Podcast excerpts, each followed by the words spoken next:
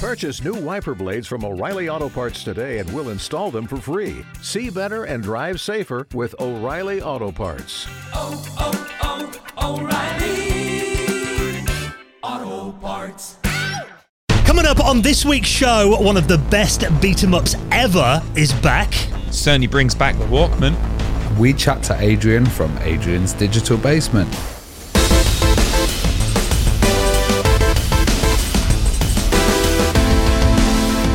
And the Retro Hour podcast is brought to you every week with our friends at Bitmap Books. Now, one of their books you need to check out Super Famicom, the box art collection.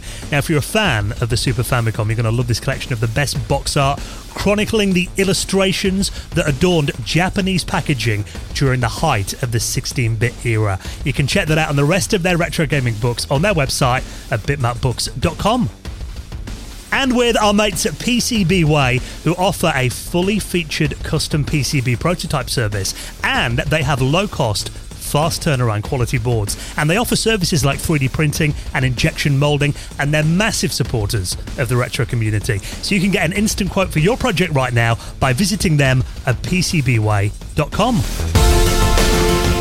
Hello and welcome to the Retro Hour podcast, episode number 361, your weekly dose of retro gaming and technology news with me, Dan Wood. Me, Ravi Abbott. And me, Joe Fox.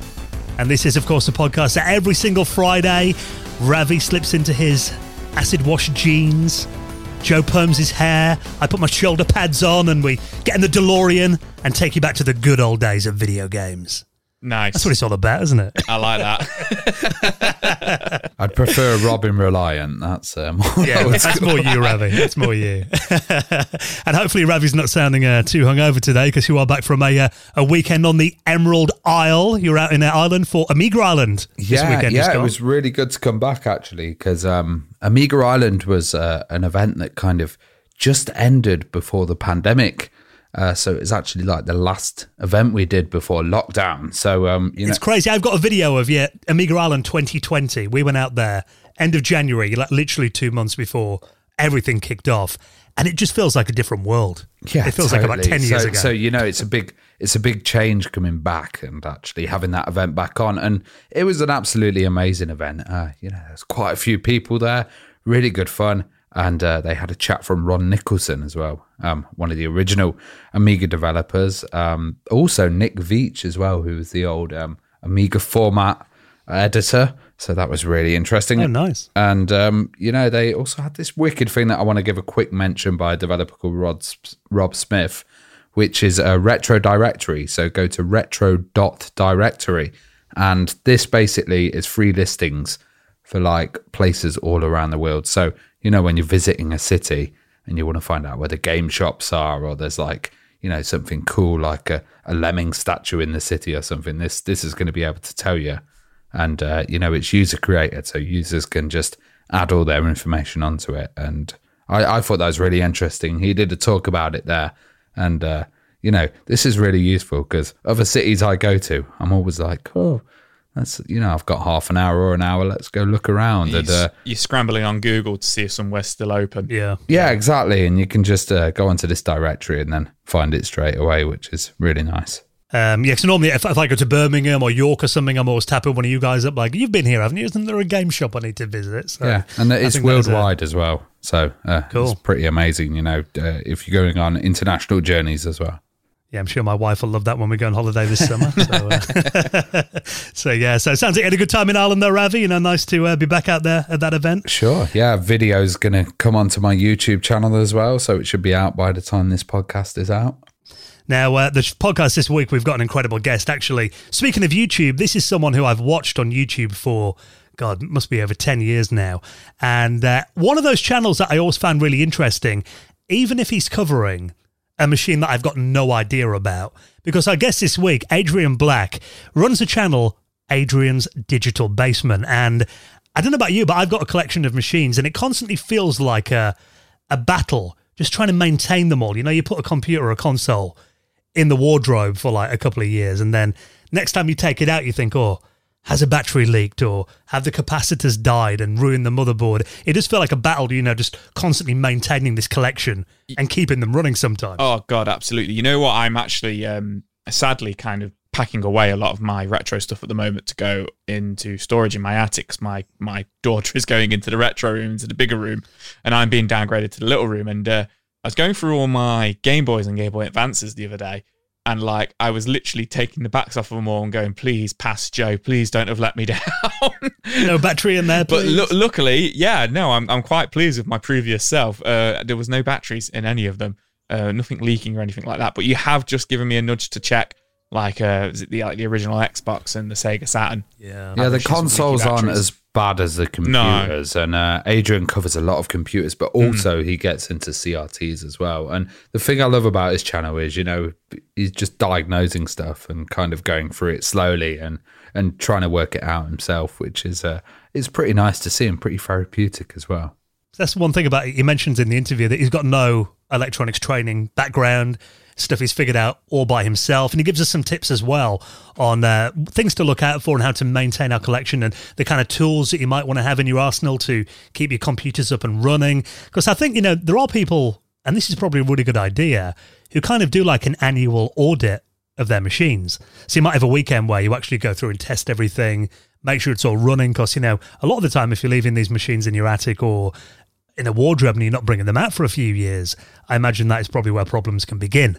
Yeah. So it's um, definitely worth keeping an eye on them. And also, we have a really interesting, very nostalgic chat about VIC 20s and Commodore 64s and Apple IIs and, bulletin boards kind of in the North first American scene as well, you know. Yeah, so he's a really interesting guy. Our guest this week, Adrian Black from Adrian's Digital Basement. He'll be on the show in around half an hour from now.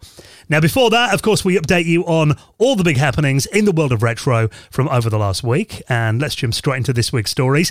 It's always nice to see a brand from the past getting brought back. And this one, I think, is probably up there in the most iconic tech brands of all time.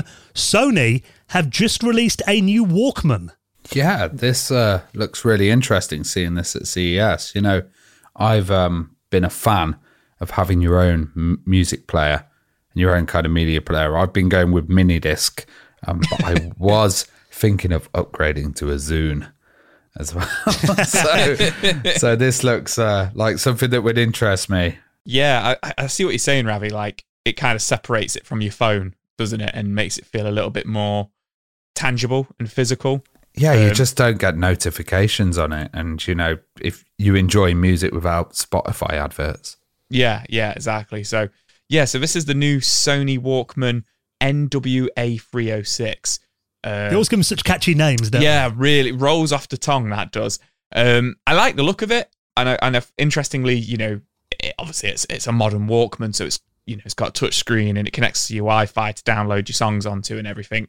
Um, but what I do like is down the left hand side is it does actually have physical buttons on there, like physical metal buttons, and it kind of comes comes back to that like physicality of it, which is quite Yeah. nice. It's also got a phono plug-in, so you can actually plug headphones in, which um, has been a. Yeah, I know. that's It been sounds like- removed from quite a few phones. You know. Yeah. Um, also, it, it it does look interesting. Like Sony have an interesting background with the Walkman, where they went into the phones. I don't know if you remember those, like Sony Ericsson yeah. uh, Walkman like crossover phones. Those were Yeah. quite good for a while when when they got into the like digital scene. But this area of high res players has uh, been going for quite a while actually. So it's good to see them kind of enter it. And I guess the popularity of you know uh, the new generation, they might find having a Walkman as something cool. They've probably seen it in movies and uh, it's it's definitely something I can see my dad buying because he's a big like Sony buffing. Like he does love his music tech and stuff. He's really big into his music, and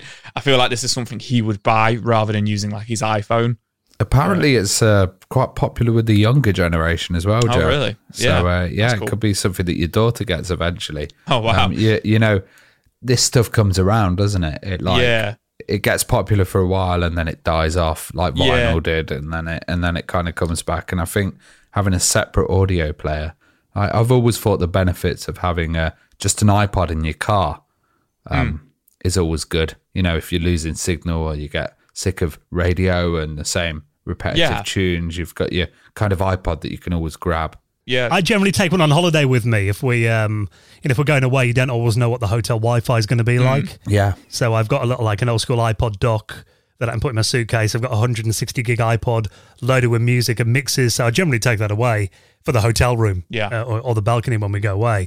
But this new um, Sony Walkman, this is actually it does have some quite cutting edge features in there as well. Apparently, it's got artificial intelligence that accurately upscales compressed digital music files to higher quality. So I think that is a big market now for these dedicated players. It's more like the audiophile. Yeah, end of the yeah, they market. they can't sell it on Mega Bass anymore. But um, Yeah. you know, it's I to be honest, I can't really tell the difference with high res audio and that. Maybe it's because my ears are getting a bit older now. But um, Or, yeah, or, you know, or years of being a sound tech. yeah, yeah, exactly. Just destroyed them through through gigs. You know, yeah. Although, um, did you see 8 Bit Guy's video from CES last week? Uh, no, no. Now, this was interesting because he got invited out there by a company who I think they made the, the air conditioning unit or something. He put in his home studio. They invited Oh, him out to okay. CES, you Yeah. know, to their booth. And he had a little look around, but he, he made a tour of it. Now, obviously, there's all the stuff, you know, that you'd expect to see at CES, all the new car tech and that kind of thing. But he did go to um, a couple of booths where they were displaying cassette Walkmans and also audio CD players with cassette tapes in there as well, like, you know, old school kind of boom boxes. It's that scene of Stranger Things. That's that's what's done it. Oh, oh, But it, oh, it was weird the in, kids want in 'em. 2023. Yeah, seeing so many cassette players at CES, it's definitely it- a trendy thing again. it's, weirdly, it's definitely like a a weird natural progression of like you know, like Ravi said, vinyl came and went, and then it's come back, and then to a degree, cassettes have come back. You know, to, to you know, they're, they're not as collectible as vinyl. I don't think there's as big cassette market there is there is the vinyl market. But it it does seem to be coming full circle. Like you know, all of a sudden it's like, okay, so what's the progression after that? Well, it's well, it's the boom It would be a boxes and mini the disc, CD but players. they Yeah. mini disc is too obscure for them to kind of work out. It needs to be a film where where someone plays with a mini disc or a new series. yeah, you know. a remake of Hackers or something like that. well, th- that 90s show's just landed, hasn't it, on, uh, Well, there on you Netflix? go. So Yeah, maybe yeah, that, could Maybe be it. You know. in there. There you go. But you know, So, yeah. um, I think this makes sense after the the, the kind of dropping of um, iPods as well, and uh, that kind of abandonment. That there's a bit of a gap in that kind of area of like portable music players. Yeah, I think there's still definitely a market there. And, uh, you know, if- even, I don't know if you guys have bought a CD recently, but I've actually got back into buying audio CDs. I think I've got a Over the last couple of CD player. Maybe on my old PC uh, Windows XP machine, but no. Yeah, I've got my uh, my CD32 that I've got hooked up to some big speakers I use in my in my in my office. I've got um, a DJ CD player in this room here, so I've kind of been going through and um, even charity shops finding like old mix CDs from the 90s and stuff. You know, buying the old Ministry of Sound collections. Now that that's what. I call music. Yeah, maybe not quite that bad. You know, uh, not listening to my, uh, not listening to Aqua Barbie Girl or anything, obviously. but um, Dan Yeah, I think- around. bit of Cotton Eye Joe. Um, so yeah, I think there is definitely something to be said about having you know physical music player and collection. So uh, I can kind of see the appeal in that, and uh, it does seem uh, interesting that it does seem to be returning to the mainstream again. So we'll keep an eye on that. Now, something else that's very exciting, and um, it's always nice to see one of our favourite franchises getting an update. Although I must admit, I'm a little bit nervous about this one because um, over the last couple of weeks, Sega have kind of done a bit of a Nintendo. They've been taking down a few fan projects, which is very unlike them. Um, if you've been following our, our friends at Bitmap Books on their Twitter, you'll see they had a bit of trouble with uh, Sega and their, their recent Mega Drive book. Uh, but this is a fan project, an update of Golden Axe. This is called Golden Axe Returns, and this game literally just dropped in the last 24 hours. So at the time of recording, I haven't had a chance to play this yet but I've got the file downloaded ready for a blast on it after we finish recording. So um, this is a complete fan recreation in that classic Golden Axe style. Yeah, I think you've hit the head on the uh, nail on the head there, uh, Dan. I think you know if anybody's listening to this, you know, as the episode comes out, if you want to check it out, go check it out right away because of yeah, I don't know what Sega are up to at the moment. Fingers crossed, it's because they're you know might be working on some titles or you know licensing some things. You know, like you know with the Streets of Rage Four that we got a couple of years ago. But you know, I do I can't decide with this Golden Axe Returns whether I love the look of it or hate the look of it but it's been created by um, a user called Z Vitor, I think it's is is said, and he's been Zvitor, Zvitor, Zvitor, I that's probably better. Yeah. um, he's been using um, Open Beats of Rage I don't know how to describe it, but you know, the program that lets you make you know, it's like a and stuff like side-scrolling engine, which is kind of Yeah. based on you know the Streets of Rage, but you can you can change up everything, chuck the sprites Yeah. in. Um, Yeah, after- yeah. I remember years ago there was a lot of Asterix titles that yeah, were done on that. Obelix and Asterix and stuff Yeah. like that.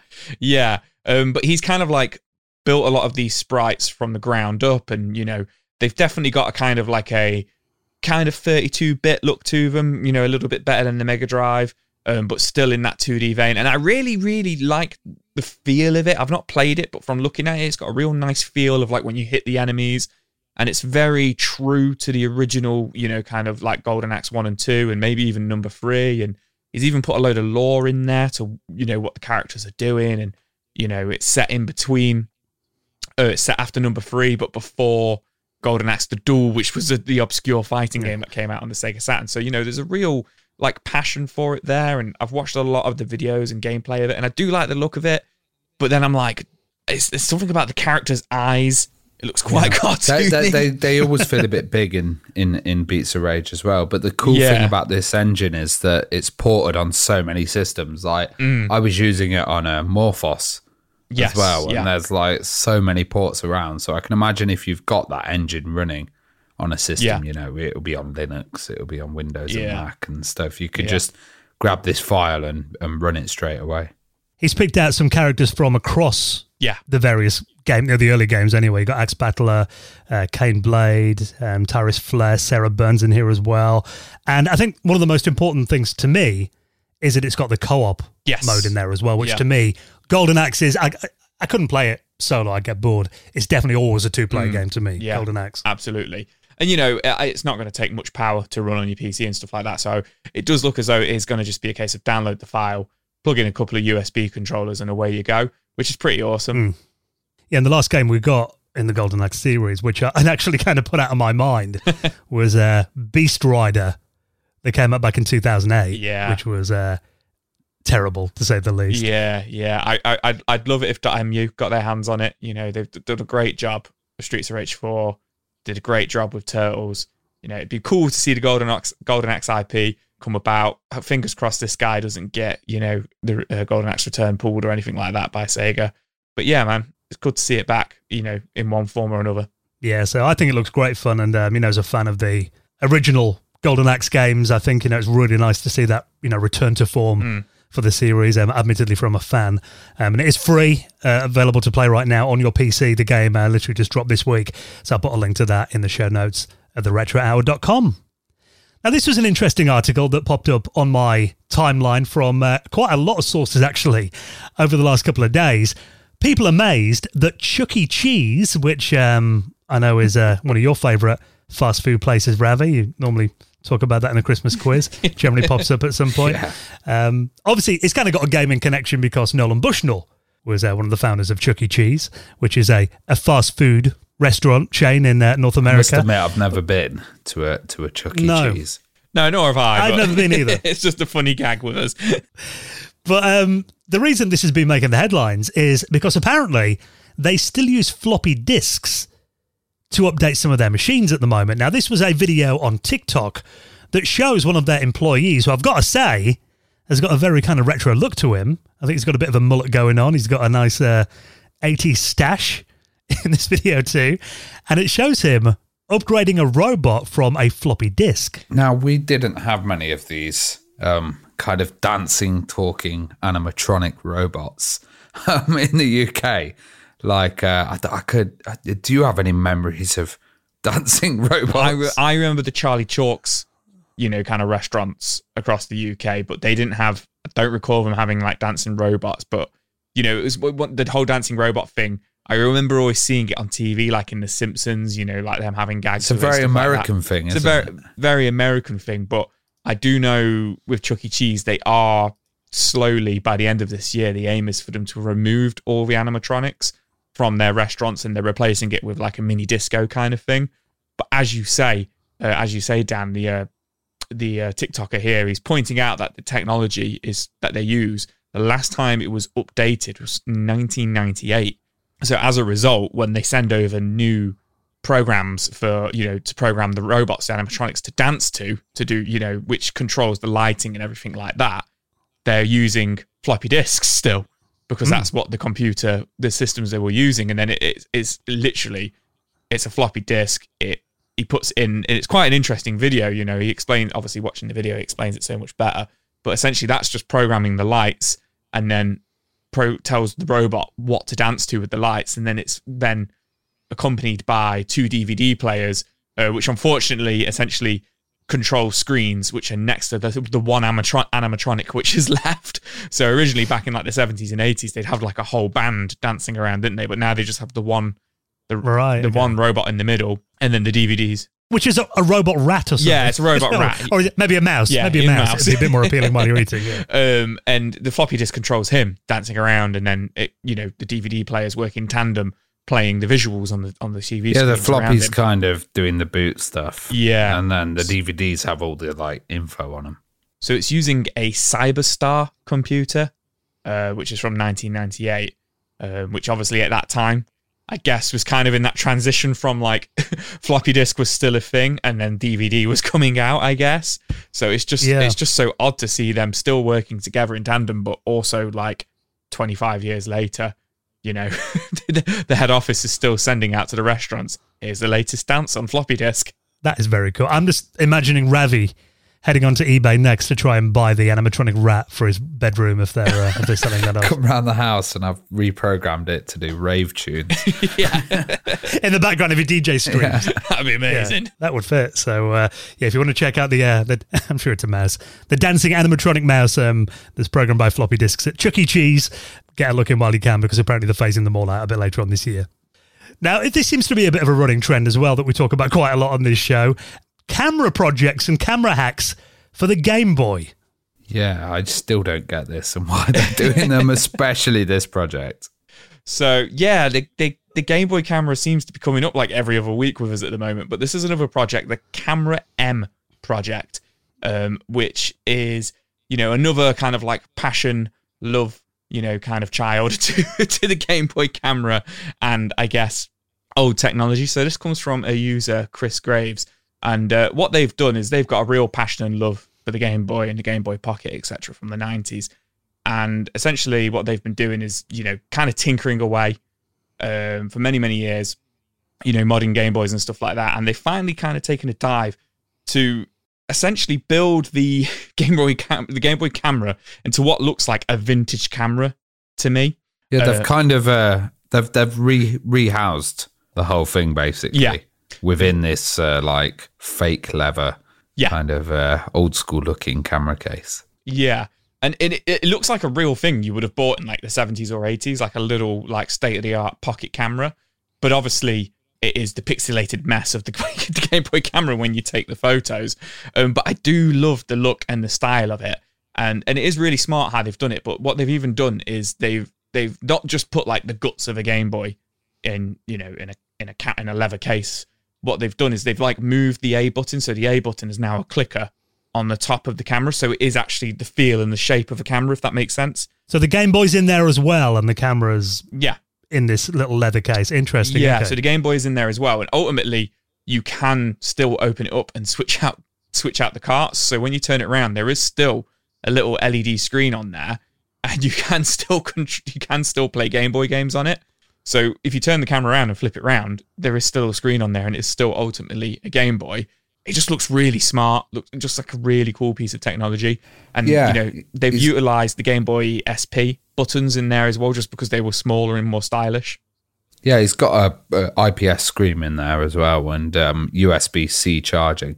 It's interesting to think, like you know, those those sixties and seventies cameras would have been chemical, but um, you know, digital cameras came out a lot later, and um, you know, having actual film in there and stuff. Uh, the digital cameras were probably higher res, even the earlier ones than than the Game Boy camera. But um, yeah, it's kind of a nice marriage of stuff, but it's really for aesthetics, isn't it? And Yeah.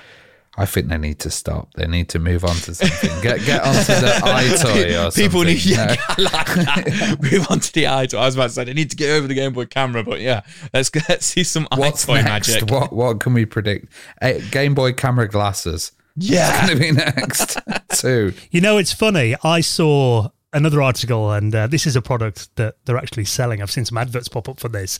It's a really low res. I think it's like 1.2 megapixel digital camera, and they're kind of marketing this as a retro style camera.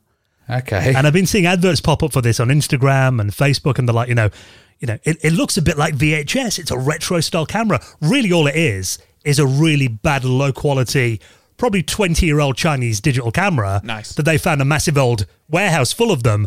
And now they're repackaging these and selling them as retro. if if they can sell them and remarket them, good on them. You know? I think I think I've still got one of those in my drawer that looks that bad that I haven't used since like I, 2002. I used to remember the storage on the di- digital cameras. I think you take about ten photos and then you just like erase yeah. erase over them. And like now with the iPhone and stuff, you have all the cloud storage, so you're actually saving like images. But God, the amount of like footage I went over and just rewrote because I didn't have you know a, a higher capacity memory card. Yeah, I think I had a 64 megabyte memory card in mine back in the day, and I thought, yeah, I'll get about yeah, 64 pictures on it. And the video, the video was just Yeah. awful, wasn't it?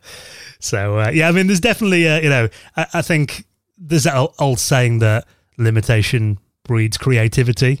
You know, it is interesting seeing some of the images people are making with these really low spec old school cameras, but um, yeah, I think there's only so many of these uh, Game Boy mods that we can Do, see do now. you think So there's going to be an art exhibition of like you know Game Boy photos at some point? That might be the next thing. I think you know As when a you said logical what's the next step, I think. Now you're probably seeing all over uh, your socials and people going wild for the hottest energy drink on the market, or is it an energy drink Prime? Everyone's going crazy about this. I must admit, I haven't tried it. I think Uh, it's from some Twitch people, and people are reselling them for hundreds of pounds or something. I'm Wakey Wines. I'm embarrassed to say everybody at work's been going on about it. Um, I believe it is an energy drink. Isn't it coconut, like coconut flavored or something? it's I think it's made out of coconut water, and I think it's more. You know, people are probably screaming at us right now, but it's more marketed as like a, you know, what Lucozade is. Like it's not necessarily a uh, an energy drink, but more it's a glucose drink. It's like a sports Oh, drink. it's it's by Logan Paul and KSI. Okay, Yeah, that's, that's why it. it's popular. It's not like the uh, the nuclear waste that you drink, Joe. The the monsters and the Red Bull. no, it's not like that. Um, it's it's still, I believe, it's not fizzy. Um, but yeah, kids have been going crazy for it. But uh, I know I know where you're going with this, Dan. yeah, because this could be the new one. I mean, you might want to stock up on these before uh, everyone else gets on this, because this is uh, a Resident Evil flavored drink. have, have you ever wondered what Resident Evil might taste like? You know, rotten flesh, sludge. Maybe it smells of sewage or something like that. Um, but no, this is a, a, a you know a promotional thing, I guess. It's by this is by Game Flavor and Capcom in a joint release, um, limited to only four thousand seven hundred and fifty um, packages of this. Um, so it's going to be even more limited than Prime. It's meant to be a celebration of the 25th anniversary of Resident Evil, but I hate to say it because I'm an absolute Resident Evil fanatic. The 25th anniversary of Resident Evil was in 2021. Um, we're now in 2023. Two years ago, yeah. So it's been two years ago. So they're milking this a little bit, but this is a case which is presented in um, the item box style of you know famous item box of the Resident Evil games, and it comes with ten first aid sprays, which are just they're just drinks. They are ten cans of soft drink, which come in the re- classic Resident Evil first aid spray style. Uh, which is also accompanied accompanied by four ink ribbons, which are what you use to save game in the Resident Evil games. So it's a real smart, cool little collector's item. And uh, you know, luckily it doesn't taste of sludge and dead dogs and zombies and stuff like that. It is it is a cucumber and mint soft drink. Um, Which actually sounds quite nice. Yeah. But I think anyone that buys this, no one's going to drink it, are they? They could put water in there. Well, gonna- well, Yeah. you, you've not talked about the price. I've not is, talked about the price. It, it is as expensive as these cans of Prime, so it is um, two hundred and fifteen dollars or Yeah. one hundred and ninety nine euros for this Wow. case, and which that- is pretty grim. You know, people can't really afford to get food and stuff at the moment, and one can is like you know that kind of Well, price. I, I guess is- no one's forcing you to buy it. Nobody's are they? I guess forcing if you to buy you're it. it, it It's a ultimately bare. it is ultimately a collector's item, and it isn't one can. You get ten cans in the pack. So Like, I tell you, I bought Crystal Pepsi off eBay a few years ago, and that was like they'd re-released it, and that was quite cheap. But I think starting at 199 for a load Yeah. of cans of fizzy Yeah. pop. Oh yeah, it- like, it- yeah. it- like I say, I'm a Resident Evil fanatic. I ain't gonna be buying this. like, you know, how long does it last? Like, you Oh, know, is it, it got a sell by date. It'll have a sell by know, date on it. It'll have, an ex- date. it'll have a use by date on it for sure, but it really is is a collector's item.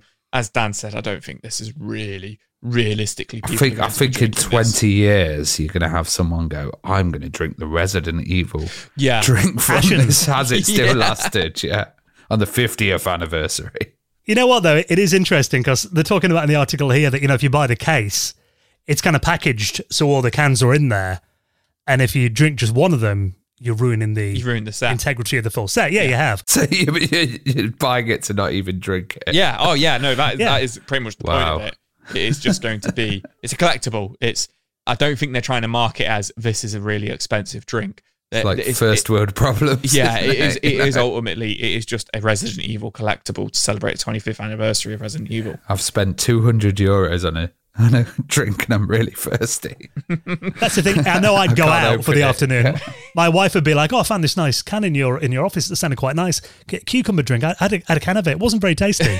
and I went, "Oh, you've ruined the set You've now." ruined the set. You owe me hundreds. So uh, yeah, if you're a interesting collector's item, I think definitely kind of riding on the the prime hype, and I wonder how many more of these we're gonna see. You know, people making uh, what I imagine is very cheap to make soft drinks in cans, and you know, releasing them as limited edition collectibles. But it's um, weird. It's weird as well because it's not it's not even fizzy pop, is it? It's like green herb tea. And Yeah. like um I've I've seen a popular one's liquid death, which is um just water. Yeah. Um yeah, so yeah, I've seen that liquid death. Yeah. yeah, strange trends at the moment. Yeah, so if you want to uh, pre-order a case, um, very limited. I'll put a link to that and everything else we talk about in our show notes at theretrohour.com. Now, amazingly, we're almost at the end of January. That does mean, though, uh, next weekend, it feels like ages ago since we lost it to Patrons Hangout. Because I think we, we did it a bit early in December, didn't we? Yeah, I was going to say we did it a week early because it would have fall, fallen on like Christmas Day. But yeah, we do have our patrons hangout coming up, which will be a week on Sunday, which will be the 29th of January, I believe, uh, which we'll be doing at 8 o'clock UK time. Um, and 8 p.m. 8 p.m. Yeah, and all of our patrons are welcome to come and hang out with us, chill, talk about games, talk about retro stuff, talk about what we've been up to, show off our collections and stuff like that. I always really, really look forward to it every month. I- I met a few patrons in Ireland that actually said, you know, we, we just join the hangout, but we don't have any video, any sound. We just like Yeah. sit back and watch the thing Yeah. and kind of enjoy it. And, you know, it's great because people can can get involved or they can just hang back and chill. Yeah, and yeah. Uh, yeah, it's just great having different different variety of uh, listeners watching. Yeah, and I think it's just great if you want to, you know, you- you've maybe got some retro systems you need some advice on. Maybe you want to show off your collection. We always do that, a bit of a show and tell kind of thing. And, you know, we've got a great little community there. So um, all patrons are welcome to join. That's coming up uh, next weekend on Sunday, 29th of January. It would be great to see you there. And uh, also, same day, we're going to be recording our first episode this year, which will be episode number 30 of our patrons exclusive podcast the Retro Hour After Hours. So if you back us on Patreon for gold members and above, you get access to um, it'll be thirty shows. The whole back catalogue gets unlocked, and also we give you the normal podcast um, early most weeks. You get it ad free. We do about ten to fifteen minutes of extra content every week on the normal podcast just for our patrons. So if you'd like to join us on there, now would be a very good time to get involved in the Retro Hour patrons community. And for joining us on there, you will get a mention in the most prestigious high score table in the world of retro gaming. And I'll let you, you do this one, Ravi. Hall of Fame, Let's welcome in our newest member this week. Mark Hargreaves. Thank you so much, Mark, for backing us on Patreon. And if you'd like to join him, all the details to get involved in our Patreon community are on our website right now at theretrohour.com. Right, then we'll have more news for you next Friday. And next, we're going to be catching up with our special guest this week, the wonderful Adrian from Adrian's Digital Basement. With LinkedIn Jobs, we tap into a network of more than a billion professionals to help you find quality professionals quickly and easily for any role you need. Marketing wizards? Found them. Software engineers? Found. That project manager I could never seem to hire? And found. LinkedIn Jobs quickly matches your roles with candidates with the right skills and experience. In fact, 86% of small businesses get a qualified candidate within 24 hours. Post your first job for free and get started at linkedin.com slash spoken. That's linkedin.com slash spoken. Terms and conditions apply. You're listening to the Retro Hour podcast, and it is time for the highlight of the show when we welcome on our very special guest. And today, we always love chatting to like minded people, other content creators, people we admire, people that we watch all the time on YouTube. We love getting them on for a chat and also getting some useful advice as well on maintaining our retro collections. And our guest this week definitely runs one of the best YouTube channels for that kind of thing. It is Adrian Black from the YouTube channel Adrian's Digital Basement. Hey, Adrian. Hello, hello. Welcome to Adrian's Digital Basement. Oh, wait, that's the wrong show. well, welcome to the Retro Hour, Adrian. It's uh, lovely to have you on. And uh, thank you for taking the time to uh, talk to us. And also, I mean, we're obviously going to ask you about some repair tips. You know, I've got, I think on my last count, I had about 85 computers and consoles. So it's, um, it's a constant battle just trying to maintain them all and get them up and running, as I'm sure you can, uh, you can appreciate. Absolutely. I have to say, I, I got started doing this type of repair work for that exact reason. I knew yeah. that, yeah, keeping a collection alive was going to require my own work or a lot of money. So it was cheaper yeah. if I did it myself. well, I mean, kind of going back to, you know, the start, Adrian, it's always nice to kind of find out a bit of background on uh, where our guest journey began, as it were. I mean, what, what initially got you into computers then? Do you remember where it all started for you? Yeah, absolutely. Um, I was about seven years old, and this was in the very early 80s. I, I was born in the 70s. I'm a kid of the 70s. And uh, growing up in Canada, um, at that point, you know, early 80s, there, computers were obviously around, but most families didn't have one. And my father actually opened one of the first video rental stores in uh, at least Montreal, the city I lived in. And back then, the the the stores that rented the tapes also had VCRs for sale and I think for rental as well because you know not a lot of people had VCRs back in the early 80s. So through that, my father had uh, wholesale connections to buy equipment because you know had this he had VCRs in the store, and I used to go by there after school um, and you know hang out with the employees and stuff. They were a bunch of teenagers and whatnot. I'd watch movies, but they had some like Atari 2600 game console, I think a ColecoVision that they also rented or sold games. So I used to play the games a lot. I think my father saw me and was like, ah, you know, he seems to really be good at these games. Maybe he'd be good at computers. So he actually bought me uh, Commodore VIC 20 as my first computer in 1982. And that's really what got, you know, where I got my start using uh, tapes and uh, had the basic manual. I don't think I even got any software originally. Maybe I had like one game. And I used to, you know, seven year old kid with a little tiny television hooked up to it. I mean, I think it was like a five inch TV. I used to uh, type in programs and and do all that kind of stuff. So yeah, it was the VIC 20 that really got my start with, and and it kind of went, it snowballed on from there. Had you um, heard of Commodore before, and uh, had you wanted a VIC 20? What were the kind of rivals that were that were also available at the time? Honestly, I actually don't recall. I don't think I asked for that computer. I don't even think I asked for a computer at all. I think it was really a surprise. Like, I don't remember if it was Christmas or, or, or my birthday, but he just got me this machine. And I, I honestly don't think a single one of my friends at the time had a computer. I mean, I was in, um, what I was seven. So I don't know what, what year of school you'd be in, like second grade or something like that, or, or first grade. I don't even remember, but um, yeah, it was just at that time, at least in my circle, there were no computers yet, like in school or anywhere. So I had just, I'd never even touched one until I got that machine.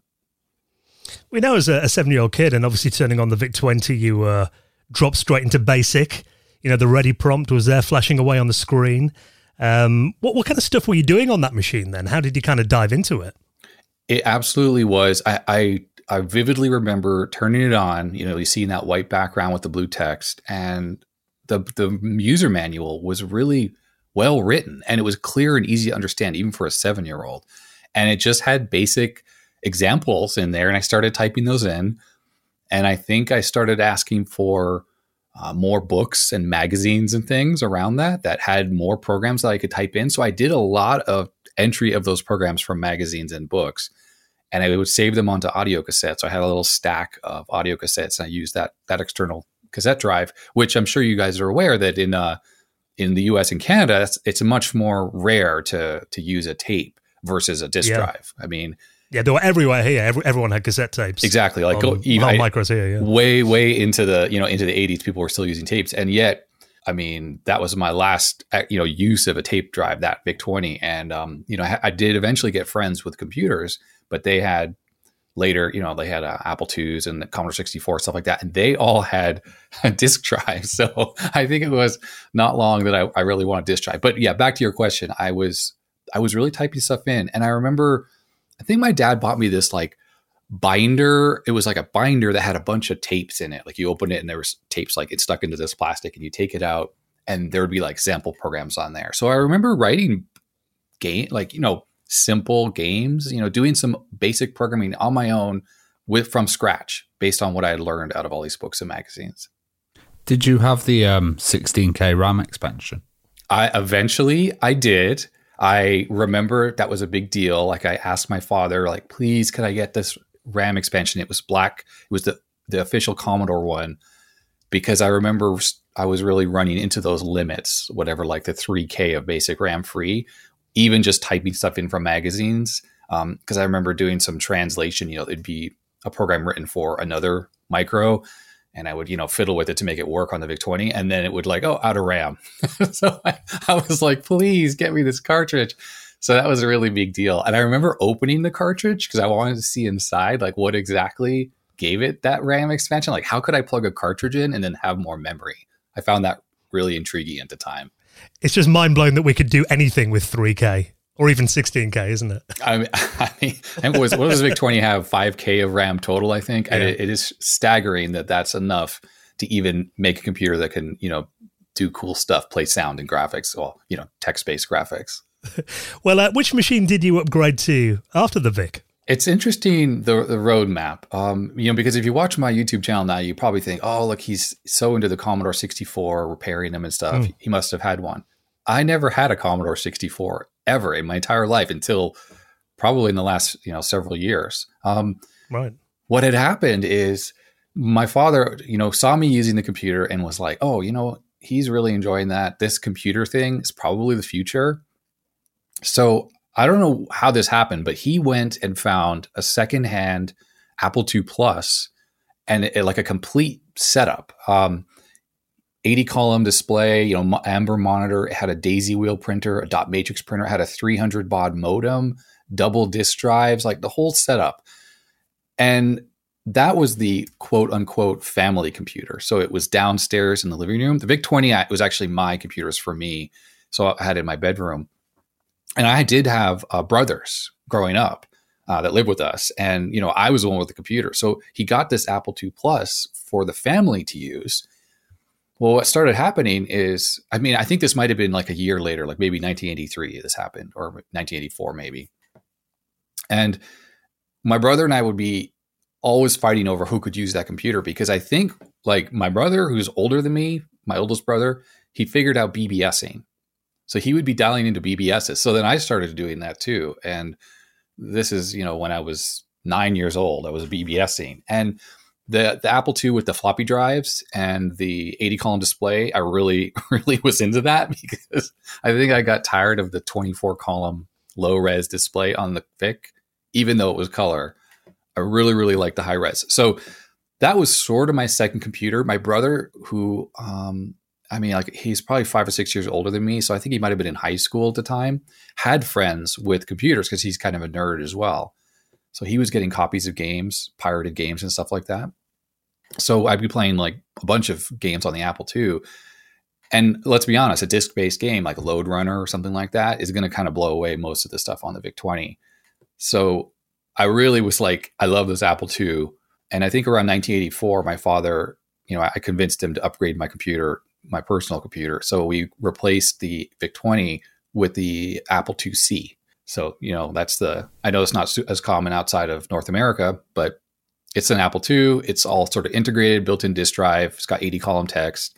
I had the little nine-inch monochrome uh, CRT that I could plug into that, but I could also plug my little color TV into it if I wanted to play color games. So yeah, the, the Apple II was the Apple IIc was technically my second computer, but the 2 Plus was sort of like a interim second computer because of the family nature of it. Well, you mentioned uh, copying games there. Like the piracy scene was huge on the Apple II. Did you have like any kind of local local groups or, or scenes that you kind of hooked up with? And uh, Was there like a local official store as well that you kind of hung around at? Yeah, that's funny you asked because in thinking back to those days, absolutely like my brother was a source, or his friends, I guess, were a source of a lot of these pirated games on the 2 And of course, the 2 Plus and the 2C run the same software. So, you know, I, I was able to copy those discs, uh, you know, for my own computer. But it at the time in Montreal, this is such a, a strange thing. And I think back to it, I, I don't really understand how this worked, but there was a store that you could go to and you could buy pirated software in an actual store, like a, an honest to God store, like on the street. and and oh, it was wow. like two dollars a disc or something. Like it was basically the price of the disc. And there was some copyright law or or something at the time, at least in Canada, that allowed that to happen. Like these were backup copies. I don't remember if they were fully cracked, like with a you know intro screens, or these were um, just like you know they used a piece of software to copy a copy protected disk onto a backup but it was i don't know it was either like a rental like you were you were paying two dollars to quote unquote rent the software for a week or i, I don't know the, the, the legal logistics of that but i remember going there and they just had if it was like if you guys you know you go to a record shop back in the old days and you could like look through all the lps or the cds later it was it was like that but every floppy disk just had like a printed, like a dot matrix printed label. And these were commercial softwares. They were like games and, and that stuff. So I remember getting a lot of stuff from that store. Like I, I get my dad, I'm like, oh, please, let's go down there. And then we go and, you know, I get, you know, he, he'd give me a, like a few dollars or whatever. So I'd like pick out a game and bring that home. But it was like only a couple dollars. So a lot of the software I had at the time came from there because BBSing was too slow to download a 300 baud, an entire disk image. Like I don't think that was even that wasn't even an option back then. Uh, we had a few of that in in the UK, but it was in very shady stores, and it was kind of um, they'd often be labelled as sold as blank. I, I always remember that sold as blank. Yeah. so like you're buying a blank disc, it just happened to have some software on it. Yeah, it's just got the latest game on it, you know, and it's written on the disc. Yeah. I mean, there was a market trade near us where yeah, there's like a market stall where a guy used to sell um, I think it was audio tapes, and he had some. If you asked him, he had some discs kind of under the counter. He would bring up, so you had to kind of know, you know, the code word or something. I remember. I, I mean, I you know, I you know, over the years making the YouTube channel, viewers from the UK and other overseas countries have sent in, you know, some games on tape, like stuff for the Commodore or the Spectrum, and you know, watching like uh, RMC as well, you know, he talks a lot about this. I mean, it's something that you didn't yeah. really have in North America, but being able to walk into the shop and they had like the you know this the stuff that was one pound or whatever, like those really cheap games, and that's really cool. Like that that never really existed in the in North America that I'm aware of. I mean, outside of piracy, you they never sold disc based games for you know two dollars, like you know actual legal boxed games. So that's really exciting. I mean, I, I kind of feel like that I would have been so excited if you know I lived in the UK and was able to go buy like you know 99p game or whatever, two pounds. Like that's just that's I know two pounds was a lot more value back then than it is now. So it wasn't like a pound was you know worth nothing, but still, I think that's that's really fun with all the artwork. Yeah, I, I used to get I think it was three pounds pocket money a week. So yeah, the Mastertronic tapes they were like one pound ninety nine. They were the ones I generally bought. But you're right because it was so affordable. Really, you wouldn't bother pirating those games because you know by the time you'd paid for a cassette tape or a pack of tapes, you may as well just buy the original and have the nice inlay and the, the official tape. So I think, you know, from, from that perspective, it probably did help, you know, legitimate sales. Absolutely. I mean, of course, uh, you know, in hindsight now, when I, I try to use some of these tapes on my Spectrum, for instance, loading them is so frustrating that I'm just like, okay, I, I miss the fact I could have walked into a store and got like a two pound game, but at the same point, I don't miss this whole like trying to load it five times before I get it to actually work kind of thing. I think that's why we stuck with some terrible games because of the, the effort you had to go to to load them up. You're like, right, I'm playing it now. I'm, I'm spending an hour on this, no matter how bad it is. I mean, I, I could, and it's funny because like the Commodore ones do usually load, right? Because the Commodore data set, which I had on the VIC 20, you know, was relatively reliable. There was no like volume control, any of that junk you had to worry about. But the Spectrum I have at least, I think is like an issue two or three or whatever, and it's just terrible at loading anything. Yeah, my first machine was a Commodore Plus 4 so I had the, uh, the, the data set on that, but then I went to a friend's house who had a Spectrum, and even hearing the the sound of the tape loading through his television I was like, that, what, what's your machine doing? Why is it making that sound? and I'd never heard that before on the data set. yeah, that's I, I you know again like the Spectrum was unheard of in the U.S. or Canada, so now that I've experienced it, it's it's very interesting to to see it, and it's got some interesting limitations, but also has you know so many games because of all the bedroom coders and whatnot that were making stuff that I, I would imagine at the time if that's the computer you had and like you walked into the shop and you saw like a wall of tapes that were cheap, I, I would have just that is an amazing situation that was actually happening in the UK, and I think that was it's a really special time that feels like. I mean, I think all this retro stuff. I'm, I'm, you know, changing the topic in a way. You know, kids today they just go on the App Store or on Play Store on their phone and they just pick something. And it's free, and you know, there's microtransactions. I don't know. It's just there's no wonder anymore. It's just like ugh, run of the mill. The magic is gone. You know, speaking of magic as well, you mentioned that you you were going on BBSs, and that I mean, the first time I got online and saw you know a bulletin board and, and the World Wide Web, you know that, that blew my mind. The fact that I could connect to another computer, and it sounded like you were online pretty early then. If you were exploring BBSs in the eighties, I mean, what kind of experiences did you have there? And do you remember what boards you used to dial? And did you ever want to host your own BBS, or did you do that? Yeah, you know, back in the really old days on the Apple II Plus with the 300 baud modem, I really don't remember much specifics other than you know BBSs back then. This would have been like you know 1983, 84 were just message boards. Really, I don't even think they had the multiplayer like door games uh, that came later. So I just kind of recall posting messages and stuff, and that you couldn't download anything. At least on the Apple II, you could. And so it wasn't like you were getting pictures and stuff. So I don't really remember the specifics, but I do remember that with that 2C that I got, one of the things I was able to get with it is a 1200 baud modem. So, you know, double the speed. I BBS'd quite a lot. Um, going forward, though, you know, I ended up with a 2400 baud modem. This is like, as you know, my technology progressed, I ended up with like a 2GS, Apple 2GS. And then uh, I ended up working in a computer store. So, like in the around 1990, I worked in a computer store while I was working while I was going to high school and I bought a 9600 baud modem at that point. And it, by then, I was really big into BBSing. I had a lot of friends who were, and yeah, of course, you know, downloading software, downloading pictures, GIFs, you know, doing FidoNet email, all that kind of stuff. Yes, and as for running a BBS, I did not. I was a co I was a co sysop with a friend of mine in high school. So he ran it at his house because he had an extra phone line. Luckily, in the strangely, by this point, I was living in the U.S. And there's some interesting stuff that goes on here. You can get a, a phone line called a measured rate, or you used to be able to. I don't know about today, but this measured rate phone line that was super cheap per month. And if you made outbound calls, they would charge you like per minute. Normal phone lines in the US, like for local calls in your area, are flat rate. Like there's no charge. Like it's just $20 a month and then you can call as much as you want. So I ended up having my own phone line because I monopolized the phone in the house otherwise on like BBSing and talking to friends. So I got my own line so I could call friends and you know talk for 5 hours or whatever. But anyways, this measured rate type of line in if I remember correctly, incoming calls never didn't charge you at all. So you'd pay like $5 a month and you could have a dedicated phone number and you could have inbound calls. So my friend had an extra PC and we ran a BBS on World War IV and at the time, I was uh, an Apple II user still. I had my Apple II GS. I don't remember much details about the BBS, and all the files are gone because this was like his computer and he never saved anything. We called it the best of both worlds.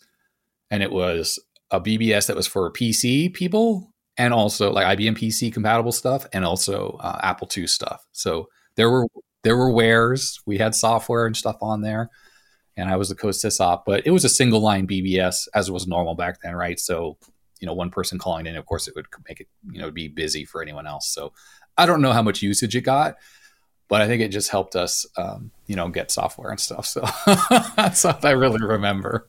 Well, um, one thing that people did at the time was kind of, you know, sell all their machines and get rid of their childhood ones and then end up buying them back years later. I was wondering if you uh, kept hold of your childhood machines and uh, maintained them or ended up going the other route? You know, that is like the biggest regret that I think most people who are into retro computers have is not having held on to that stuff. And yes, absolutely, I got rid of all of it. And not some of it you know I, I lament or i think back to what you know what happened with these machines. Sometimes i don't remember like i'd get a new machine and the old one would just be you know put in a box and you know wherever in the closet or, or the garage or something. But i do remember later like when i have better recollection of things like in high school and then in college that i had the computer like i had a for instance, I had an Apple II GS, that the one I mentioned, and it was pretty decked out with like a hard drive, which on Apple IIs is not super, not super common. So I had a hard drive and a bunch of stuff. Anyways, when I got, I don't know what my next, I think my next computer from that was an Amiga 2000. So the 2GS got boxed up and put in the garage. And I found out later when I asked my parents, and this wasn't later as in like, you know, just five years ago. This was while I was still going to university. I asked them like, what happened to my 2GS? Oh, we had a garage sale and we just sold it. So that's like, you know, the equivalent of the car boot sales you guys have, but except here in the US and Canada, it's just like you put a sign in front of your house garage sale and then you you kind of pull everything out onto your driveway and people come and they buy stuff. So they I think my parents who were always on a mission to declutter the garage, which was always full of junk, would had sold off all those computers, my Amiga, the Apple II GS, and the the sad thing, I'm not so sad about the computers being gone. I'm more sad about all the files that were on there. Like my 2GS, I had probably a few hundred diskettes, and I had like schoolwork, like essays from high, in high school and stuff like that, like things I had written. All that stuff, you know, someone bought, and I don't know, it's probably like in a landfill or you know whatever. Who knows where it is now? But yeah, so I the only computer that lasted, and this is this funny story, is my VIC 20. And the funny thing is, my bro- so my brother, one of my brothers, and my half brother, you know, he has a different mother than I do. So his maternal grandfather, it gets complicated, so I won't get too much into it, but his grandfather, who's not my biological grandfather, but his maternal grandfather, was a total basement hobbyist nerd like I am. But of course, in nice. the 60s and 70s, he was into ham radio and building kits, you know, like radios and TVs, I don't know, whatever that electronics and stuff, but you know, no computers. He did end up getting a ZX uh, 81, which in the US was called the Timex Sinclair 1000, I think. And anyways, so apparently my VIC 20 ended up with him. So when I guess I got the Apple IIc, and I you know I stopped using the VIC 20. My father must have boxed up the VIC 20 and given it to him because he I think had just that ZX81 Timex Sinclair was like here this is a bit better. So he had that and then years and years later, I'm talking like in the early 2000s, apparently my dad's like, "Oh, look, I got this from your brother's grandfather." He like gave it back to me because he saved it.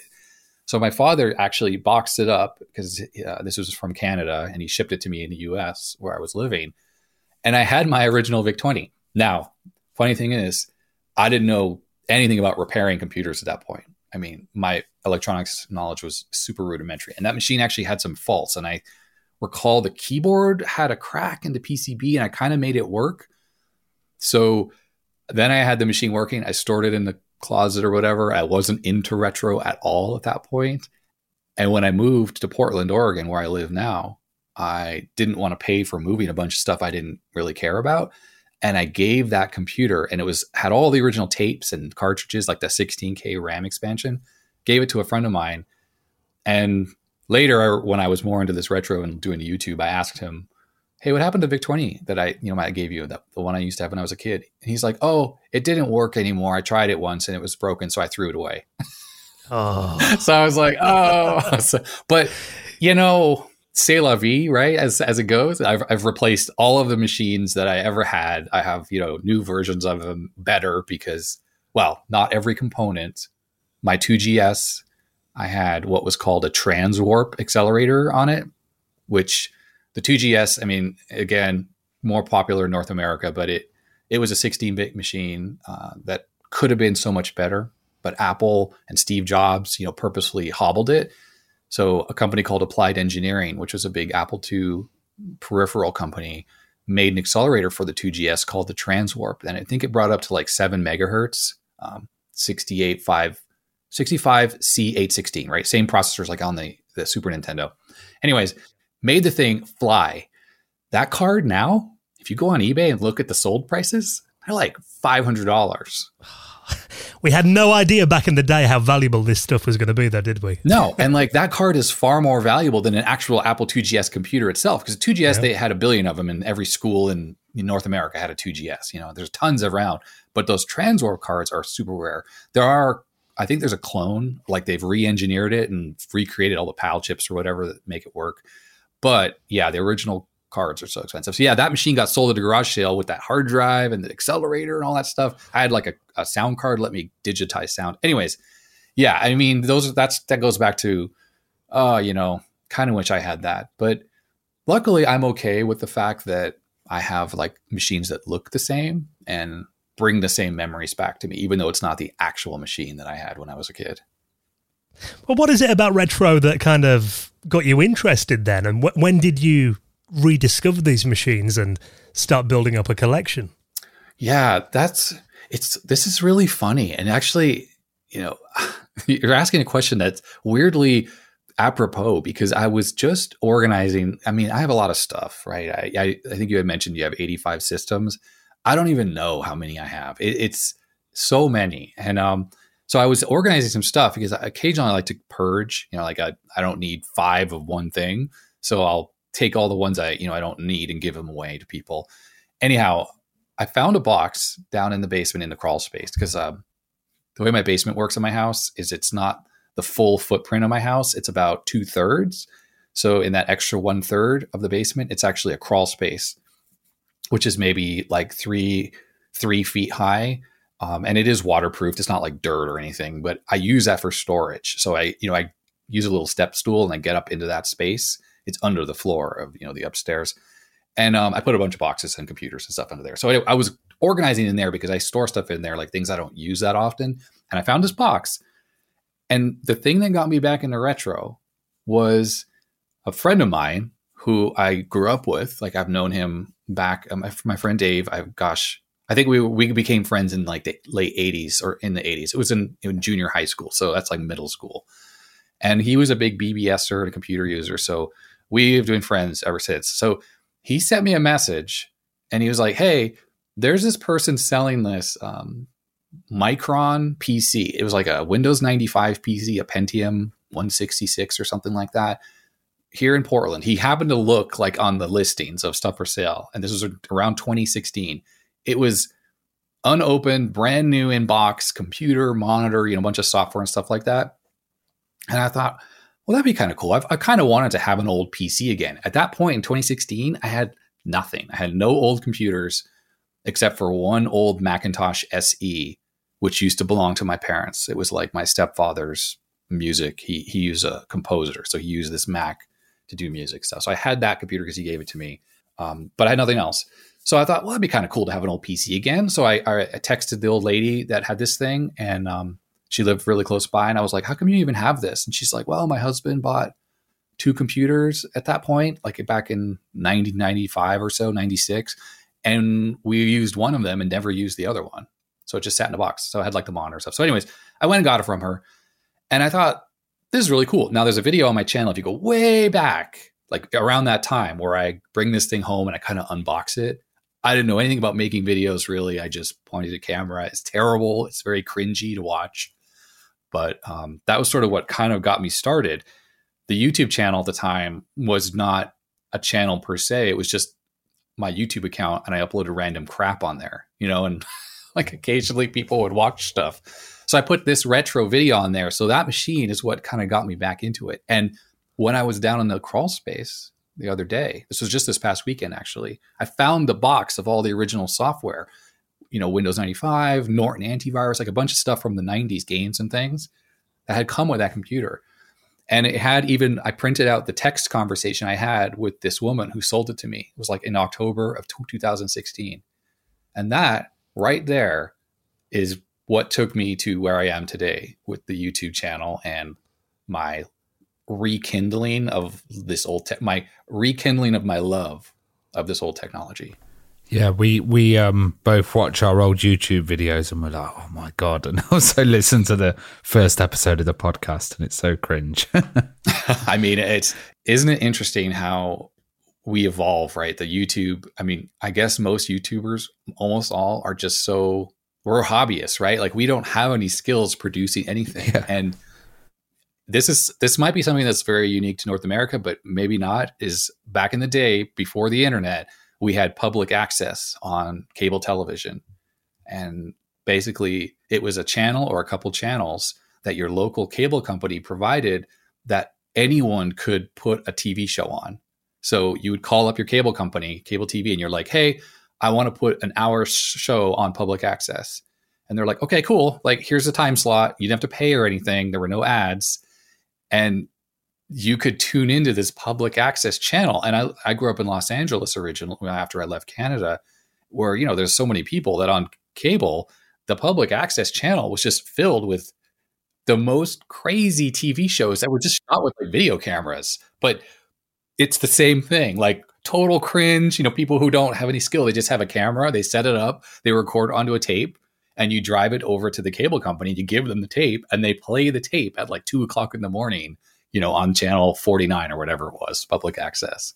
So YouTube has the is the evolution I feel of what was the U.S. public access. U.S. Canada had this public access thing. It's just hobbyists with a camera, and now we have a computer to do the editing, and now we're getting sophisticated with adding adding titles, graphics, you know, and, and music and stuff. but I isn't it amazing though, like the the what YouTube has done and podcasting, to be honest, and and a lot of other things. But like YouTube is the democratization of content production, where you used to need to have very expensive equipment, right? To to produce something of decent quality. You know, like yeah, you could have a video camera in the 90s, point it at yourself and make a tape, but it would look and sound terrible.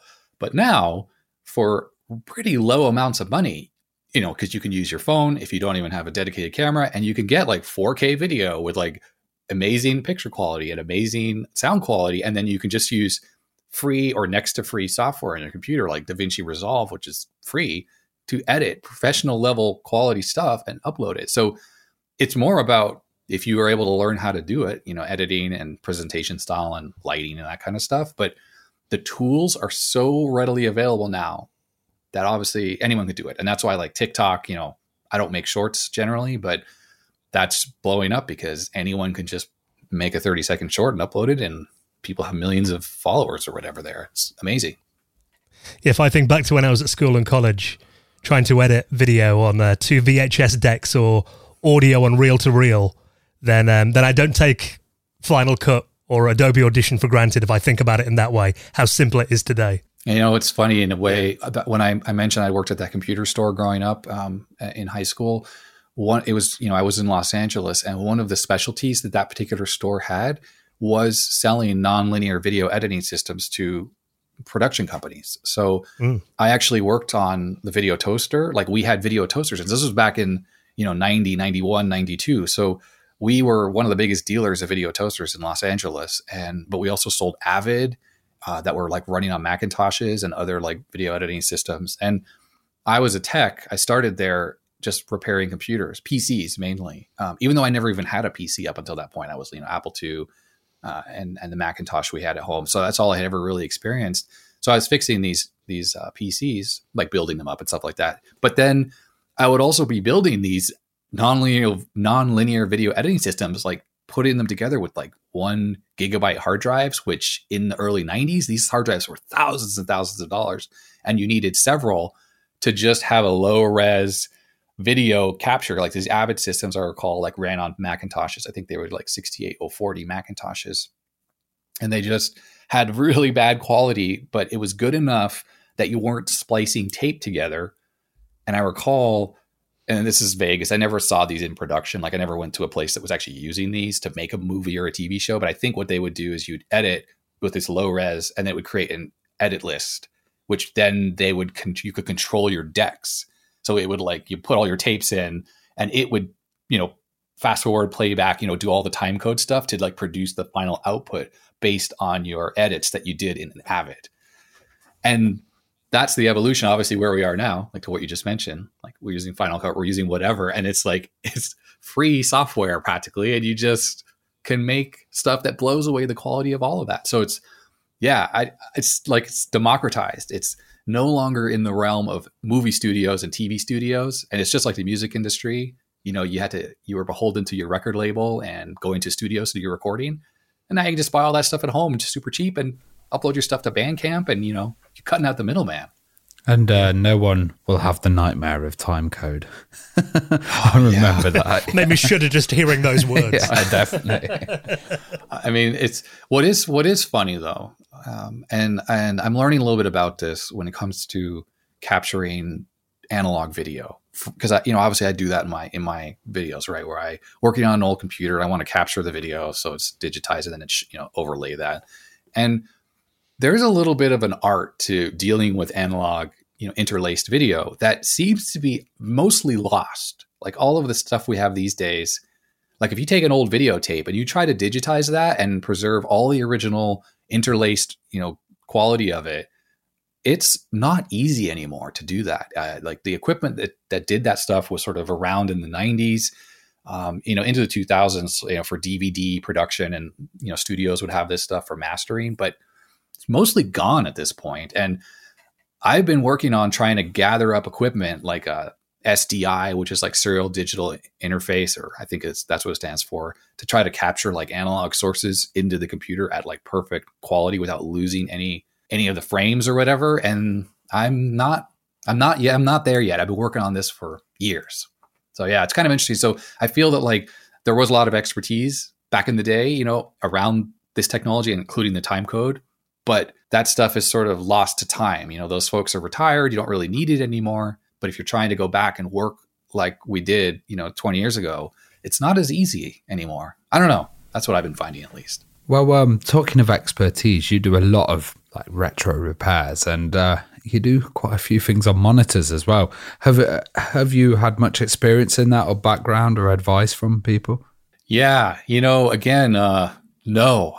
When it comes to all the repairs I do, I have never had any formal education of any kind in electronics or anything. So everything I do now, even around CRT repair, is entirely um, learned from watching other other YouTube channels or playing around, you know, experimenting myself or trying to do some reading, um, reading old like Usenet groups on like TV repair, things like that even that's really not super easy um, because a lot of that, you know, I think uh, everyone's going to have run into this if you're into this, that you have people who are like gatekeepers of information. Like they don't want to share everything they know. You know, they have their little trade secrets and they'll have an old post that's like, you know, 25 years old on Usenet you find, but it's like lacking some critical information. Like, well, it might be this or this or this or this or this. Like, well, this is not helpful. Like, so yeah, no, I've just, I've I've just played around and managed to not get shocked badly. and uh and, and I love CRTs. The for me, the whole retro experience that we're into, the CRT is just as much a part of it as the old computer itself. And I think it's yeah. it's like, yeah, like the the digital convenience of plugging in an LCD or, you know, I believe me, I do it. Like I, will you know, I'll set up my Commodore 64. I'll just use it through my um, capture device on my flat screen because it's quick and easy. But to really get that feel for how it was back in the day, I want to have the CRT because I want that that blurriness or I want that that flicker you get from the CRT. It's just something about it in my brain the vibrancy, all of those things combined is what like rushes back all those those wonderful memories. And it's and, uh, you know what I think it is. Oh, it's because we spent so so long looking at them. That's the thing you spend all your time looking at. And yeah. I've said that before on Facebook groups and forums, and you know some people are kind of flame me for it. I've said you know if you're using a modern display. You might as well just use emulation, yeah. Because you know, if you're not going to go the whole hog, I why agree. bother? I, but, yeah, yeah, like the keyboard, uh, like the way the things you touch, right? That you're looking at the screen, you're touching the keyboard you're putting a tape or a disk drive, a disk in the disk drive. Those are tangible things that, as humans, like they trigger memories, like and smells, but smells, sights, touch, sound. You know, these are all our senses. And yeah, just running a 64 emulator. I mean, it's amazing that the emulators exist. Don't get me wrong, especially if you're developing software now, you know, to be able to, you know, compile, click, and it's all just running an emulator in a second. It's so much better than you know doing it the old school way. But yeah, like that that that tangible nature of touching or seeing things, it just can't be replaced with an LCD. And I I abhor, I hate looking at those CRT filters on C, on LCDs. I mean, I'm like, okay, great. It, it looks, you know, it's not a bad approximation, but if I just, if, uh, yeah, I don't know. Like for some reason, in my mind, I'm like, I just turn that stuff off. I don't put the fake scan lines on. I don't know any of that because I'm like, this is not real. Fake scan lines are fake. So I might as well just look at the nice, clear digital pixels, you know, at full brightness versus all this silliness. Or I'm just going to use an actual CRT. Well, when you get a new retro machine in, are there any kind of repairs that are most common? So I think this might be quite valuable for people that, you know, maybe just getting into retro collecting or people like me that have got a big collection of systems that might need a bit of maintaining. Are there any kind of common things and um, things that you look for when you get a new machine in? Yeah. So, you know, a lot of people have been asking me to keep a record of all the things that I fix and like have a, I don't know, some kind of a database or a spreadsheet or, or something. It's the way I look at it is while there are common faults with machines, and like the Commodore 64, obviously, I think I know the best of all computers. I've repaired the most of those. There's absolutely specific common faults on specific machines. So yeah, like this type of motherboard, like these are the the most likely problems. And there's some value to that because someone who might not be as knowledgeable at troubleshooting might be able to like, oh, I'll replace this chip and then, you know, okay, oh, it fixed it. Cool. And I mean, recapping is the same thing. People are like, oh, just recap stuff. Like recapping doesn't bad caps are almost never a problem. I mean, you know, if they're leaking, yeah, like on an Amiga, absolutely got to do it. But like on stuff from the early 80s have good quality caps, very rarely is the cap going to cause it not to work. So recapping it is like unnecessary work that could cause damage, especially if you're not really skilled at desoldering and resoldering parts. And that's kind of the danger with even common faults on any computer. So like you go to the Commodore 64 and we talk about like some of the bread bins. Yeah, PLA, the PLA fails a lot so you could try to get the old chip out, you know, desolder it. Hopefully, you don't cause any damage doing it. Put the new one in. It might fix it, but it might not. And I think that's the that's the danger of like having a you know a list of common faults. Like, oh, this is usually the problem with this type type of thing because it can cause people to unnecessarily swap out parts, which can easily cause more damage, especially if their skill level at desoldering is not that good. And if it's not the PLA and it's just a RAM chip and they take the PLA out and it causes a trace to be ripped, put a new one in, don't notice, they're never going to get that computer fixed now. So what what I'm what I'm saying is that I feel that what I try to teach on the channel is more about troubleshooting, learning how to troubleshoot things and use that logical reasoning and deduction and process of elimination to try to figure out and try to see what the problem is before you take any parts out and I've been doing that series where I review very cheap oscilloscopes now that, you know, China is producing these that hopefully arm people with some skills to be able to see the problem like visually on, on an oscilloscope and try to zero in on what is the issue before they take a chip out, which on a machine like a 64, which has potentially a bunch of parts that are, you know, maybe not that common anymore, might be kind of expensive to have some certainty. Okay, I think it's going to be this like CIA chip here. So I'm going to go buy a new one. You know, if they don't have a spare computer, I mean, I have the luxury of having lots of spares, so I could just swap chips around if I needed to.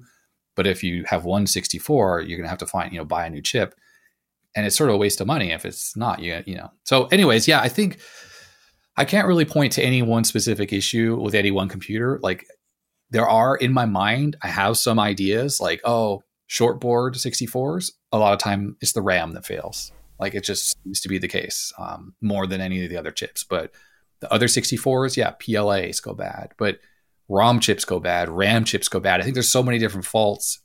I get a lot of emails from people asking me like, "Oh, I have a 64 and it's a black screen. Like, what do you think it is?"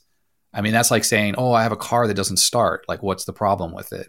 I mean, there's 50 things that could be wrong with your car that keeps it from starting, right? And it's uh it's I don't know if it's know if it's helpful for me to say, oh, your car doesn't start. Well, you know, it could be the battery, it could be you're out of gas, it could be the engine's blown up, it could be the computer doesn't work, it could be a relay or a fuse that's bad. You know, maybe you're using the wrong key and it's missing the transponder. You know, on and on and on. Right? There's so yeah, many possibilities. Yeah. Well, I, I kind of hate to admit it, but I used to use a butter knife to um, pop my Kickstart ROMs out. Um, how important is it to have the the right equipment when you're doing this stuff? Uh, you know, I to be honest, I am not a proponent of fancy tools. I, I, I mean, I don't want to insult anyone, but I, there are there are people who are like tool snobs, where they're like, you need to use the right tool for the right job, and I am not a fan of that. I, I feel that like a little flat blade screwdriver gets a chip out of a motherboard just fine. Now, butter knife, I mean, to be honest, that's not even a bad thing because it's not that sharp. It works. So you're not, yeah. Yeah, and you're not like the the risk is if you if you jam a screwdriver into a socket, you can actually scratch the traces, you know, on the underside and maybe cause a fault that you didn't expect just by sticking a, a, a screwdriver in there. A butter knife isn't going to do that, so it's not even a bad choice. So I, I like any profession or hobby, so to speak, like photography a big part of it, like if, you, if you do the analogy to photography, a big part of it is skill level of like using your camera and composition of like, you know, setting up the shot and all that stuff. The camera itself isn't as important as it used to be. In other words, you could still take really great pictures with a really crappy disposable camera. Yeah, it's going to not have the best image quality. And nowadays we have you know, our cell phone, our, our mobile phone cameras you can still get amazing results from those if you know what you're doing. But if you are a terrible photographer and the person's head is chopped off or, you know, they're, then you're not going to get very good pictures. Like the sun is shining in the lens, things like that. And I think the same goes for the computers, repairing computers. You just need the basics on like what to do, how to get a chip out. Obviously, I think the hardest thing in the repair world for these retro machines is the desoldering of ICs. That is by far the hardest thing to do I mean, barring getting something out like an RF modulator, that's hard too because there's a big ground plane and stuff on it. But getting chips out is difficult. And if everything were in sockets, certainly would make repair jobs a lot easier for for novices. Um, I've made a few videos just trying to explain how to like get stuff out safely, but there's really no getting around the fact that if you don't have a good desoldering iron, which you know, like a Hakko or something, that's 300 bucks. I mean, you can get by with the uh, the ones from Asia, but even those aren't that cheap. You're going to struggle, especially if you need to take out several chips. Well, obviously, getting the machines up and running is one thing. Um, and something that tends to divide the retro community a little bit is restoring the look of the machines. I know there is a camp of people who are like, the cases go yellow, it's you know the machine's age it's fine it's it shows it's had a life some people prefer to leave them like that other people which you know i think a bit more like me prefer to retro bright them and have them looking a bit more like when they came out of the factory And i'm looking over at my uh, my pearly white amiga 1200 next to me right now what's kind of your your thoughts and methods there because i did watch one of your videos recently where you had a bit of a, well, a retro brighting uh, mishap with an Atari ST in one of your videos. Yeah, that's right. I I think I'm on the same page as you, where I like to have the machine look like how it was when it was new. Meaning, I like if I'm using a machine I used to have as a kid, like take the VIC 20 for an example. My VIC 20 wasn't yellow and dirty. You know, it was white and clean and new at the time, and I took good care of my computers back when I was a kid, so my stuff was always nice.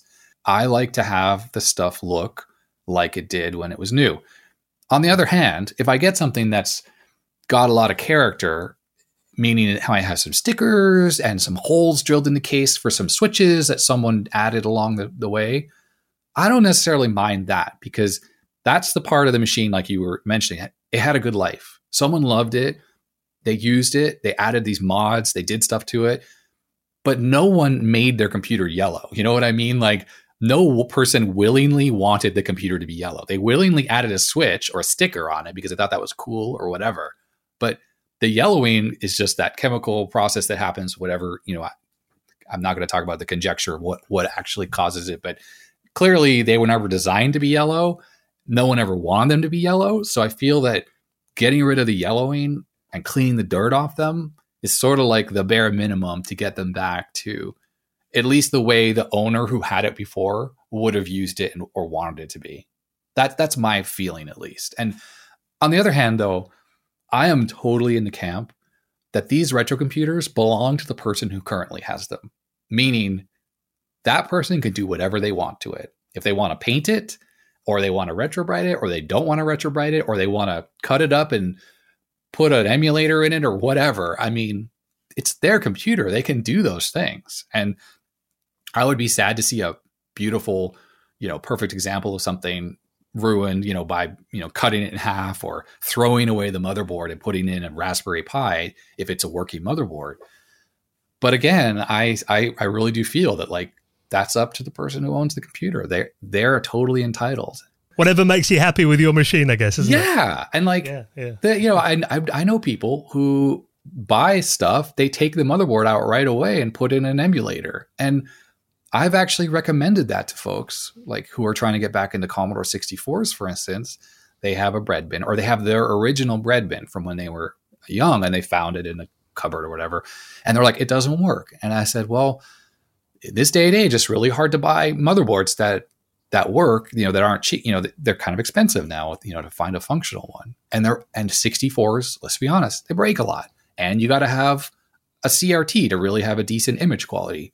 So get that Keyrah thing, whatever, and like put a Raspberry Pi in there and you can plug an HDMI TV in it. And I think for a lot of people, that is a great solution because it's not going to break, it's reliable, and it lets them relive at least some of that feeling of having the machine because they can like type on the keyboard and, and use it again. And most people don't have monitors. I don't have access to a, an original monitor. So yeah, for the folk, for the people who are just dabbling again, I think emulation or, or like even replacing the motherboard is a great solution because I think you all know, we all know on this podcast here that fixing this stuff is not easy and it's continual and and and most people have lives and they just want to turn on their computer and play some games and be done with it you know? They don't they don't want to get into all the fixing stuff. You know, one thing that I've really like recently is the amount of people that are making like you know I've seen like new Amiga motherboards are being made where you just put your old chips in there and new Commodore 64 motherboards. And even you know you covered the uh, the Commodore 64 SID replacement the the ARM SID project. I mean there are a lot of these kind of mods around and new hardware for classic machines many of which you've covered on your channel. I mean are there any any really impressive things that you've seen or you've covered over the last couple of years? Yeah you know i love the this the community the community at large right? The, the the people trying to keep these machines alive i i'm in awe to be honest that stuff like this is is being created. So like the arm sid i mean there's been various sid replacements but arm sid is a particularly good one. There's an fpga sid there's even an open source fpga based sid that's being worked on right now. I have a couple of those uh, at home here. They're not they're not out yet but it's it's you know they're trying their best to make it sound as accurate as possible. And that's the thing. These machines are not getting easier to keep running, especially the ones that have bespoke parts. I mean, look at the Spectrum. Right? It's got the ULA inside that's, you know, they have a replacement for now, which is great. But without that, the computer's dead. And unfortunately, those Ferranti chips aren't always the most reliable. And same goes with the MOS chips in the 64, right? And, and the Amiga is another example. Like the Amiga is full of custom chips. Luckily, they're reliable, if they weren't, you know, we would have a bunch of machines, I mean, that are going away. And obviously the Amiga, the motherboard is the bad problem. So to your question, I think the thing I'm really impressed with recently is there's a Commodore 64 VIC-2 replacement. It's the Kawari. It's uh, made by Randy. I think he's in in Canada, and that thing is amazing because the VIC-2 obviously in, is an irreplaceable, or uh, you know you can't find replacements other than you know old ones pulled out of old machines. And without them, that's the heart of the 64, along with the SID chip.